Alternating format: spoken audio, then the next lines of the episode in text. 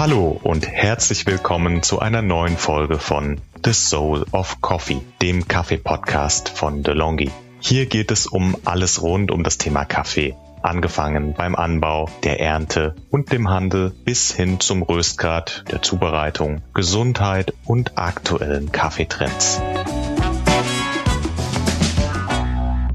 Hallo, mein Name ist Marc Schugala. Ich bin Inhaber der Bonner Kaffeeschule und autorisierter Trainer der SCA, der Specialty Coffee Association. Heute darf ich euer Host sein für diese Folge und das Thema der Folge ist Specialty Coffee. Was können wir unter Specialty Coffee verstehen oder unter Spezialitätenkaffee? Und was muss ein Kaffee leisten, um als Spezialität zu gelten? Specialty Coffee die große Frage, die uns immer beschäftigt, was ist das eigentlich? Wann ist ein Kaffee Specialty Coffee und wann nicht? Gar nicht so einfach zu erklären halt, gerade in einem Podcast-Format. Wir versuchen es mal. Am einfachsten ist es meistens, das zu verkosten. Wir müssen nämlich unterscheiden halt zwischen ähm, solchen Marketingbegriffen wie Gourmet-Kaffee oder Premium-Kaffee und dem Thema Spezialitäten-Kaffee oder Specialty Coffee, wie es im Englischen heißt. Specialty Coffee ist erstmal ein Qualitätsmerkmal oder ein Qualitätsstandard. Im engeren Sinne ist es halt immer ein Verkostungswert. Das heißt, es gibt internationale Verkostungsbögen, in dem Fall vor allem der Verkostungsbogen der SCA, der Specialty Coffee Association. Und hier werden halt bestimmte Attribute, zehn sind es an der Zahl, werden halt einzeln verkostet für einen Kaffee, um dann einen Zahlenwert festzulegen. Ab 80 Punkte haben wir einen Specialty Coffee. Wir kennen es vielleicht aus dem Weinregal, da sind es aber private Organisationen, Parker-Punkte, keine Ahnung. Ich gehe in den Discounter und finde einen Wein, der hat 84 Parker-Punkte. Das ist nicht direkt miteinander zu vergleichen, weil hier bei uns geht es darum, dass wir einzeln halt auch in der Lage sein sollen, sollten, zu verkosten. Und wir verlassen uns nicht ganz so sehr darauf, dass jemand anders das bewertet hat. Wichtig ist neben dem reinen Verkostungswert, also wie schmeckt ein Kaffee, welche außergewöhnlichen Noten hat dieser Kaffee, geht es auch immer um eine Transparenz in der ganzen Wertschöpfungskette. Das heißt, wir wollen wissen, wo kommt der Kaffee her, aus welchem Land, ähm, aus welcher Region, welche Farm haben wir, welche Kaffeeart wird da angepflanzt, eher Coffea arabica eher Coffea canephora und dann welche Unterart. Ist es eher ein Bonbon? Ist es halt ein Typica? Ist es ein Catura? Welche Unterart? Und das kann man vergleichen wie im Wein halt eben. Äh, wir wollen ja nicht nur wissen, 100% Weißwein ist in dieser Flasche, kostet 1,99, sondern wir wollen idealerweise, wenn es uns interessiert, wissen, welche Rebsorte ist das? Wie ist es angebaut worden? was passiert da halt eben bei der Ernte? Ist es mit der Maschine? Ist es mit der Hand geerntet worden? Und so ähnlich ist es im Kaffeebereich eigentlich auch, was passiert während der Verschiffung, also während der Reise des grünen Kaffees halt hin zu den Zielhäfen und dann auch eine entscheidende Frage, was passiert in der Rösterei? Wie ist der Kaffee da geröstet worden? Und vielleicht auch wichtig für uns als Konsumenten, wie alt ist der Kaffee? Und erst das Zusammenspiel halt eben, die relative Frische des Kaffees, der nicht ganz so verbrannte Kaffee, sondern halt eben das Rausarbeiten beim Rösten der, wie wir sagen, terroirbedingten Aromen. Also das, was der Kaffee mitbringt, wollen wir beim Rösten auch herausarbeiten. Und dann halt eben komplett die Transparenz der Lieferkette. Das spielt ganz groß rein mit beim Thema Specialty Coffee. Wir können also uns einfach vorstellen, ich habe einen absolut tollen, hochwertigen Kaffee, der war richtig teuer und ich habe auch noch ein kleines Röstereiprojekt. Jetzt schmeiße ich den Rohkaffee in meinen Ofen und brenne den halt richtig tief schwarz. In dem Moment, wo der Kaffee aus dem Röster rauskommt, dürfen wir schon äh, das Thema Specialty Coffee streichen, dann ist es keiner mehr. Also jeder einzelne Baustein gehört letztlich zum Thema Specialty Kaffee mit dazu.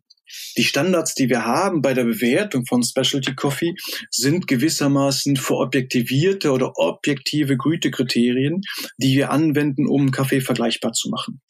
Das Wichtigste ist eigentlich tatsächlich das sogenannte Cupping-Protokoll. Das ist ein standardisiertes Verkostungsprotokoll. Da wird Aroma, Geschmack, Nachgeschmack, Qualität der Säure, Qualität des Mundgefühls etc. Das wird halt einfach objektiv bewertet und bepunktet. Das System ist frei, das heißt, wenn es Leute gibt, die sich trainiert haben, solche Bögen auszufüllen, dann kann jeder den Cuppingbogen selbst ausfüllen und den Kaffee befunken, also danach vollziehen, ob das ein Specialty Coffee ist oder nicht. Das ist der Kern gewissermaßen des Ganzen. Es gibt aber auch ein sogenanntes Grading, das heißt die Bestimmung der Rohkaffeequalität, während wir beim Cupping gewissermaßen die inneren Werte der Bohne bestimmen bestimmen wir beim Grading die äußeren Werte der Bohnen, also all das, was man sehen kann. Ein Specialty Coffee muss frei von Fremdkörpern sein. Ein Specialty Coffee muss frei von Fehlnoten sein. Das können halt, gerade im Grün sieht man das ganz schön, Black Beans sein, das kann Pilzbefall sein, das können Green Beans, also alles Entwicklungsprobleme der Kaffeebohne beziehungsweise der Kaffeekirsche sein. Und wir wollen halt, wenn wir von Specialty Coffee reden, wenn wir ein sogenanntes Grading durchführen, wollen wir keine Primärfehler haben. Das ist eben eins der genannten Fehler von außen erkennbar. Man kann es mit geübtem Auge manchmal auch sehr gut im gerösteten Kaffee erkennen. Es gibt äußere Faktoren und es gibt innere Faktoren, äußere Merkmale, innere Merkmale der Kaffeebohne, die wir bestimmen, wenn wir Qualitäten festlegen. Wichtig wäre dann halt eben auch in der ganzen Reise quasi von der Pflanze bis in die Tasse, dass wir so ein bisschen Wert drauf legen, vielleicht, wie ist das Brühwasser, wie ist unser Lösungsmittel Wasser, denn wir wollen mit Wasser Stoffe aus der Bohne herausziehen. Und auch hier haben wir gewisse Standards beim Wasser, die wir einhalten wollen, damit wir das Beste rausholen können. Ganz kurz gesagt, es geht vor allem halt um Mineraliengehalte. Wir haben tolles Leitungswasser in Deutschland. Wir wollen halt einfach ein Wasser haben, das gewissermaßen halt zwischen drei und sieben Grad deutscher Härte liegt oder umgerechnet. Da gibt es so ganz kleine Messfühler für 100 äh, bis 150 ppm ungefähr an der Stelle. Und das ist auch noch ein Faktor, der mit rein wirkt. Kurz zusammengefasst nochmal, interne Merkmale, Verkostungswert ist ein ganz großer, vielleicht auch die Röstfarbe, das Geschmacksprofil, das man halt eben daraus herausarbeiten kann. Das sind innere Merkmale des Kaffees, die äußeren Merkmale des Kaffees, die Herkunft, die Farm gewissermaßen halt eben das Bohnenbild im Groben, vielleicht hier und da, das wird ja auch immer mehr, sind es auch Sachen wie Zertifizierungen, wobei man immer sagen muss, nur weil ein Kaffee zertifiziert ist, von mir aus bio-zertifiziert, ist es nicht gleich ein Specialty Coffee. Aber ein Specialty Coffee kann auch bio sein. Die meisten Kaffees, das muss man wissen, kommen aus Kleinbauernregionen. Da fehlt sowohl das Geld für Pestizide als auch für Insektizide. Insofern hier wird es ein bisschen schwieriger. Specialty Coffee, das ist unser Thema. Das können wir halt eben am Bodenbild erkennen, an den inneren Werten, am Verkostungswert des Kaffees. Schwierig wird's, wenn wir von draußen als Verbraucher draufschauen und dann Specialty Coffee erkennen wollen.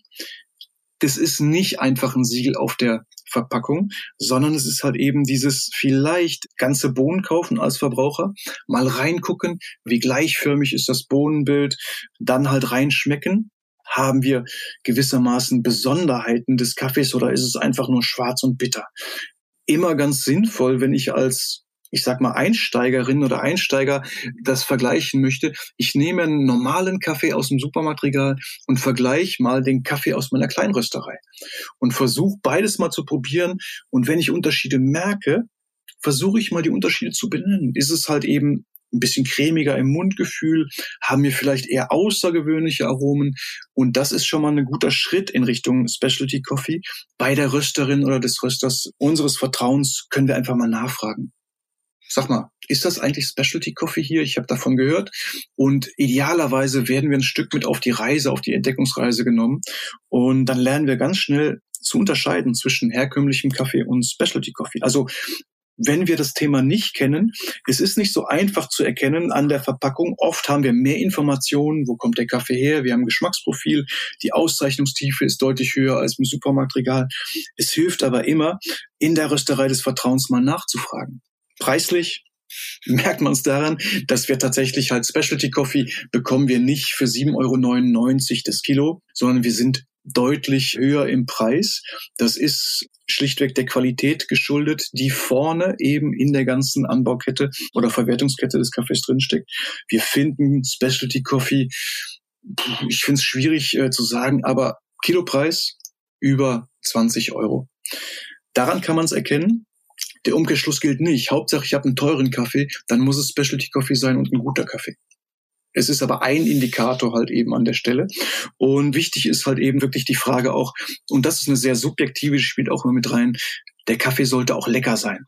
Das heißt, mir persönlich oder dir persönlich sollte der Kaffee schmecken, dann macht's ja erst Spaß. Nur weil es ein teurer Kaffee ist oder äh, ein sogenannter hochbewerteter Specialty Coffee, muss es nicht unbedingt mein persönlicher Favorit sein. Insofern, wenn wir Kaffee als Genussmittel entdecken wollen, ist es ganz wichtig, dass wir auch so ein bisschen bei der Subjektivität bleiben, uns reintrauen, reinprobieren, aber am Ende den für uns richtigen Kaffee finden, der einfach lecker ist. Und das ist, wie gesagt, was ganz Subjektives an der Stelle.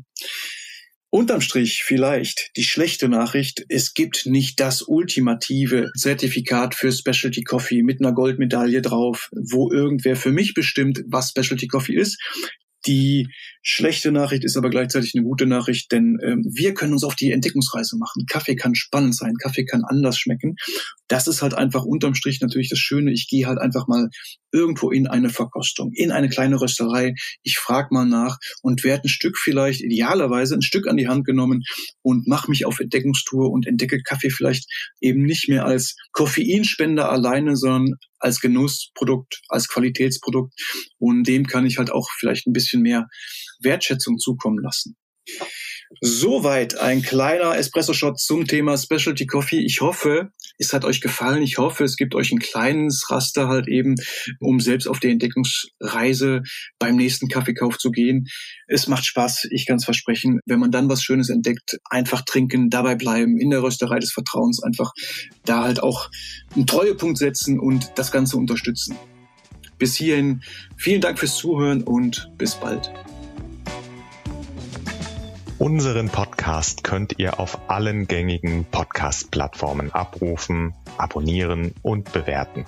Wenn ihr Fragen oder Feedback für uns habt, dann schreibt gerne an podcast-delongi.de at delongigroup.com.